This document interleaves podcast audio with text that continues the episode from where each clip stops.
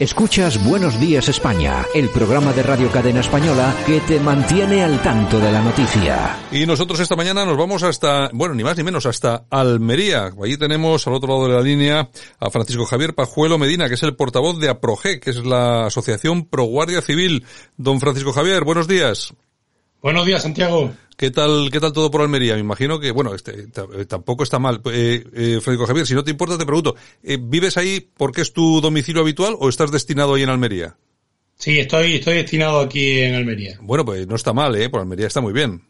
Sí, la verdad es que sí, buen tiempo y se está muy bien. Bueno, eh, vamos a ver, vamos a, vamos al meollo de la asociación. Bueno, yo te voy a hacer la primera pregunta que a mí me gusta siempre empezar por el principio. ¿Qué es APROGC? ¿Qué es la eh, Asociación Pro Guardia Civil? Vale, pues APROGC nace hace 10 años. Eh, como sabéis, la Guardia Civil tiene asociaciones profesionales Ajá. que se presentan a unas elecciones y tenemos vocal en el Consejo, en el Consejo de la Guardia Civil. De hecho, fuimos los, bueno, hasta ahora hemos sido los únicos que hemos tenido vocal en diferentes escalas, en dos escalas, y seguimos manteniendo vocalía y representación en el Consejo. Entonces, eh, nacimos hace 10 años pues, un poco por, por diferenciarnos porque había cosas que hacían otras asociaciones que no nos gustaban. Eh, por ejemplo, nosotros defendemos la naturaleza militar.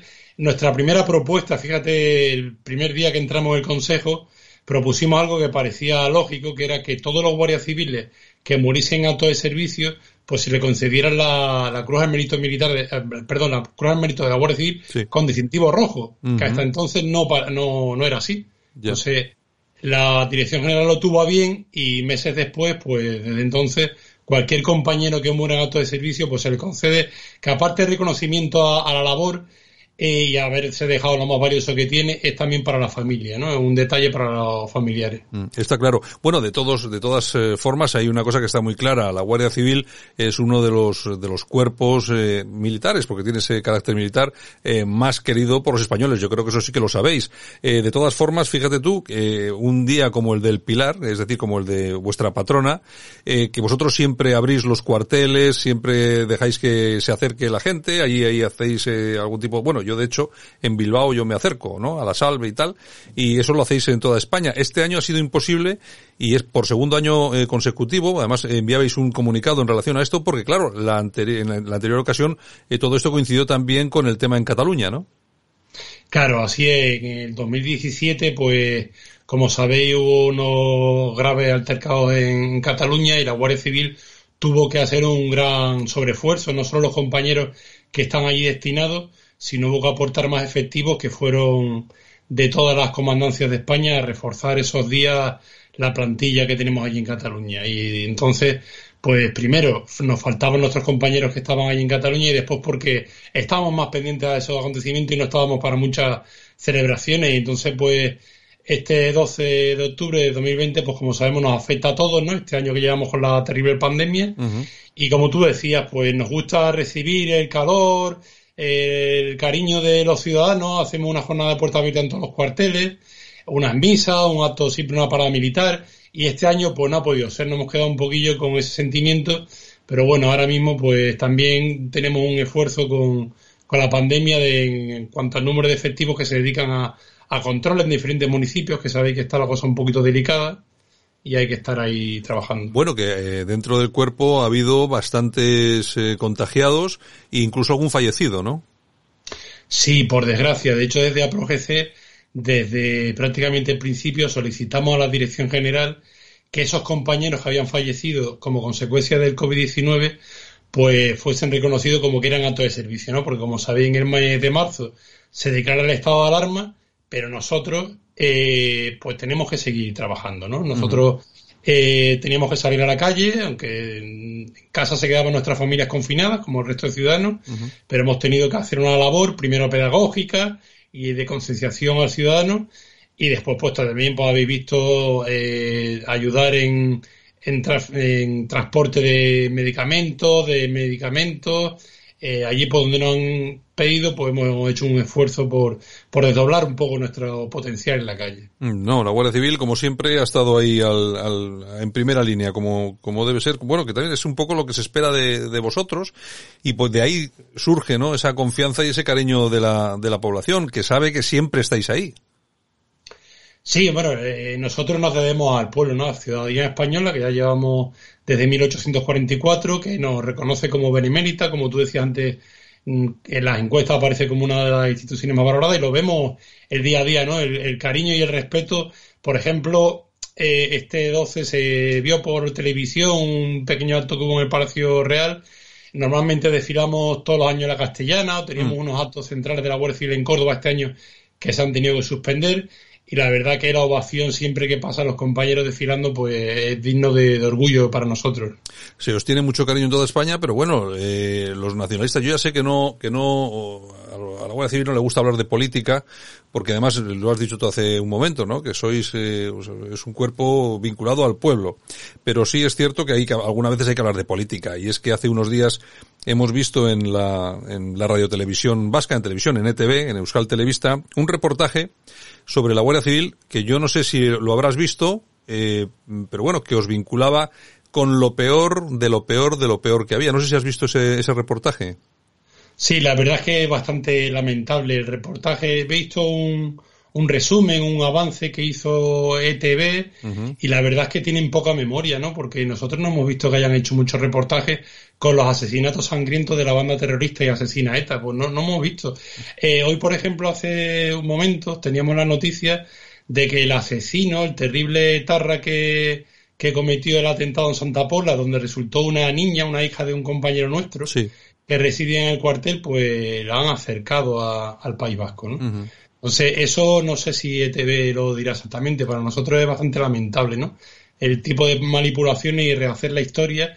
La Guardia Civil, de los 800 y pico asesinados por, por la banda terrorista y asesina ETA, pues son 200 y pico, desgraciadamente. Eh, pues hemos tenido que pagar con sangre, ¿no? Con muchísimo dolor, muchísimo dolor. Incluso algunos compañeros se quitaron la vida después del atentado porque no soportaron eso. Eh, familias, porque claro, ya no es solo el fallecido que ha, pagado con su vida, sino mm, eso deja huérfanos, deja viudas, deja madres llorando durante toda su vida a un hijo perdido y por el simple hecho de ser guardia civil, ¿no? Entonces, pues nos parece lamentable ese tipo de reportajes, ¿no? No tienen mucha memoria. Nosotros sí, la tenemos, ¿eh? Nosotros no, no olvidamos a los nuestros. ¿eh? No, está claro. Y además, eh, yo no es que no tengan memoria, yo creo que algún interés oculto hay en sacar ahora ese tipo de reportajes cuando no vienen al, caso. Pero bueno, en fin. De todas formas, vamos a hablar eh, otro par de temas que yo creo que son muy interesantes. ¿Cómo está el tema de la equiparación salarial, Francisco Javier? ¿Cómo lo tenéis? Bueno, pues nosotros, como sabéis, en 2018 eh, firmamos con el Gobierno de España un acuerdo eh, junto a otras asociaciones profesionales de la Guardia Civil y sindicatos del Cuerpo Nacional de Policía, un acuerdo en que se intentaría hacer una equiparación con la Policía Nacional, eh, perdón, con la Policía Autonómica catalana y baja, se tomó como referencia la catalana. Y bueno, pues nosotros firmamos ese acuerdo en el 18 con una serie de garantías que nos daba a nosotros, por ejemplo, una ley que regularía la retribución entre todos los fuerzas y cuerpos de seguridad, eh, una, eh, la contratación de una auditoría externa y, eso, pues nada de eso, nada de eso ha ocurrido. De todas formas. en este, este año, ahora en el 2020 cobramos el tercer tramo, pero ya las cifras eh, varían. Las cifras no, no se va a lograr una equiparación, desgraciadamente, porque, por ejemplo, para que te hagas una idea y, y vuestros oyentes entiendan, en el 2018 se estipuló una cantidad, 807 millones, para empezar con el primer tramo, ¿no? Pero si la auditoría externa, al hacer un estudio que creíamos nosotros objetivo, entendía que hacía falta aportar más dinero, pues lo aportaría. ¿Qué pasa? Que eso no ha sido así. Este gobierno desde que llegó pues ha dicho que de 807 ni un euro más. Ellos reconocen que no se logra la equiparación, pero no sube. Entonces, pues nosotros pues estamos, ya llevamos de hecho en APROGC de equiparación fake, ¿no? Porque mm. sabes que está un poco lo de los hashtags de moda. Claro. Y eh, al final pues una equiparación fake porque sí es verdad que se ha conseguido un, incremento salarial bastante importante, pero no se logra la equiparación. Entonces, si queremos, por ejemplo, están pendientes las horas nocturnas, horas festivas, horas de exceso, que es ridículo lo que lo cobra un guardia pues el otro día en el, bueno, el otro día, hace ya un par de semanas o tres, veíamos al señor Marlasca en el Parlamento afirmar y reafirmar que sí, que, que, que ese tema eh, se iba, se iba a hacer y bueno, que estaba prácticamente hecho ya el tema de la, de la equiparación. Sí, de hecho, en noviembre han anunciado que cobraremos el tercer tramo, pero claro, no se logra, como digo, las cantidades, no, llegan a alcanzar lo suficiente para esa equiparación, que es lo que realmente nosotros firmamos. Nosotros no firmamos una subida salarial, firmamos una equiparación. A nosotros nos daba una serie de puntos del acuerdo, nos daba una garantía que, que la han incumplido, que este acuerdo pues, pues se incumple. Bueno, o sea que no llegáis. No, no, seguiremos, seguiremos trabajando desde la ProGC para conseguir. A nosotros nos parece una vergüenza que un guardia civil sea la policía peor pagada en España, que no nos no nos parece recibo. Bueno, eh, además, eh, y, estando siempre en los sitios más conflictivos, eh, me imagino que tendrás tu información de, de, primera mano, lógicamente, sobre la situación que hay en la frontera, ¿no? Estos eh, ataques, cuando llegan estos los ilegales, eh, se os ha, a tus compañeros, se les ha atacado con ácido, con, bueno, un montón de cosas. ¿Cuál es la situación que se vive ahora ahí en el, dentro, entre tus compañeros, las personas del cuerpo? Sí, nuestro, nuestros compañeros en Ceuta y Melilla lo que nos trasladan es que cada vez los saltos a la valla son más, más violentos, ¿no? Más violentos. Más violentos. Nosotros, de hecho, ahora un par de meses emitimos un comunicado que salió en diferentes medios de comunicación en el que decir, veníamos a decir eso, como no se cumple la ley de extranjería como se tiene que cumplir, eh, lanzamos una idea a los inmigrantes de que una vez que salten la valla ya están en Europa, ya no hay ningún problema. Entonces, claro, el, el objetivo es batir al guardia civil que está en la valla. Para eso, como tú bien has dicho, pues han utilizado pues elementos de lo más agresivos que al final sufren nuestros compañeros, ¿no? Ha sido una vergüenza muchísimos saltos, pero bueno, nosotros tenemos que trabajar con los medios que tenemos y, como tú dices, donde nos, donde nos manden, donde haga falta, sea una catástrofe, sabes que en incendios, sabes que en inundaciones, Sabes que el tema de Cataluña, pues ahí está la Guardia Civil donde se le ha hecho falta. Pero bueno, es que os han, os han acusado de cosas gravísimas, muy graves. Por ejemplo, en aquel salto en el que fallecieron, creo que fueron, no sé si fueron ocho o nueve inmigrantes que se ahogaron, una cosa así. Eh, llegaron, llegaron a acusar a, la, a la Guardia Civil de haber disparado a esa gente cuando estaba en el agua y al final parece que se ha demostrado que fue falso.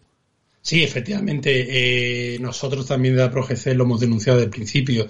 Los hechos lamentables, porque la verdad es que el fallecimiento de una persona siempre hay que lamentarlo, ¿no? En el Tarajal, en Ceuta, pues bueno, nosotros desde el principio dijimos que eso no era así, que los guardias civiles no eran responsables de lo que había pasado allí. De hecho, los tribunales no han dejado de darnos la razón y hace unos meses el Tribunal Europeo de Justicia pues emite una sentencia dándonos la razón. Al final siempre denuncian lo mismo, una serie de ONG pagadas eh, que a base de subvenciones que tienen que justificar su, sus denuncias a base de, de denuncia a los guardias civiles que no tienen ninguna culpa y que lo ha demostrado ya los tribunales en muchas ocasiones. eh, Federico Javier, hay, hay un tema, hay una zona roja caliente entre, entre vamos a ver si lo explico bien, entre una parte de la ciudadanía y el propio cuerpo de la Guardia Civil. Esa zona caliente se encuentra en Galapagar. Eh, ya sabes a lo que me estoy refiriendo, ya sabes que últimamente han aumentado mucho las críticas, no por vuestra presencia, sino porque los controles que se estaban realizando allí, pues eran muy duros, etcétera, etcétera. ¿Qué nos puedes aportar tú de toda esta situación, más allá de que efectivamente los guardias civiles que están allí están cumpliendo con su trabajo, obedecen órdenes y tienen que hacer lo que los mandan? Eh, ¿Nos puedes aportar algo más aparte de eso? No, mira, desde APROGC lo hemos dicho muchas veces. Cada vez que me preguntan tus compañeros, eh, los guardias civiles estamos para cumplir lo que nos dicen. Entonces, eh, nosotros no estamos, como tú dices, un poco en ese punto caliente. Nosotros hacíamos la escolta de los anteriores vicepresidentes del gobierno lo hacemos del actual y lo haremos de los que vengan después. Esa es la premisa de la Guardia Civil. Tiene que eh, escoltar o dar protección a una serie de autoridades.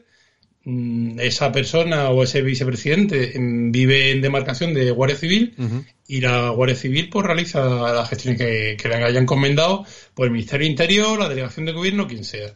Entonces nosotros desde APROGC no tenemos nada más que añadir, cumplir el servicio y como solemos decir vulgarmente, si me lo permite entre nosotros, primer tiempo de saludo. Se cumple la orden, creo que no ha habido ningún problema de seguridad, nadie ha entrado a la casa, que es la, función de la Guardia Civil, y, ya está, no tenemos nada más que añadir. Mm.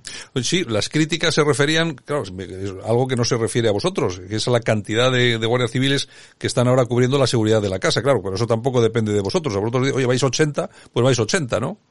No, bueno, también hay que entender que mm, además fue famoso también una garita que se puso allí. Sí. Si al principio nadie merodea, digamos, por alrededor de esa vivienda y con una pareja, que es la figura que nos gusta a nosotros, la figura de, la Guardia Civil por nuestros campos durante tanto tiempo, es suficiente, pues perfecto.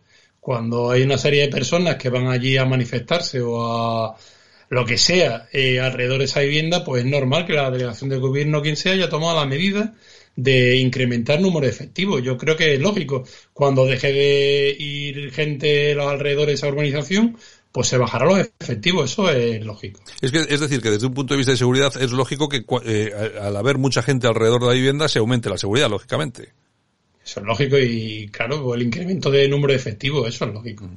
Bueno, es, pero bueno, esto ya sabes tú que es una, es una polémica que difícilmente se la va a quitar nadie de encima, porque claro, eh, estando como están las cosas, que están muy, están, fíjate que voy a utilizar una palabra que no me gusta, pero están muy radicalizadas las posiciones y entonces eso es muy, es muy difícil salirse de ese debate. Bueno. pero nosotros estamos al margen, como tú entenderás, y nosotros estamos para cumplir un servicio y creo que lo estamos cumpliendo bastante bien. Está claro, está claro. Yo ahí lo tengo, lo tengo absolutamente, absolutamente claro. Bueno, pues nada, Francisco Javier Pajuelo Medina, que es el portavoz de APROGC, que es la Asociación Pro Guardia Civil. Bueno, por lo menos nosotros desde aquí, desde este programa de Buenos Días España, aquí en Radio Cadena Española, pues nada, mandar un saludo a ti, a todos tus, tus compañeros, transmitirles el cariño que os tenemos absolutamente a todos y que estamos, pues bueno, yo creo que muy satisfechos de cómo actuáis día a día, cómo estáis trabajando y sobre todo con, con honor, que siempre es importante. Pues muchísimas gracias, Santiago, por darnos voz. Pues muchas gracias. Un abrazo muy fuerte. Un abrazo. Escuchas Buenos Días España. Aquí no nos callamos.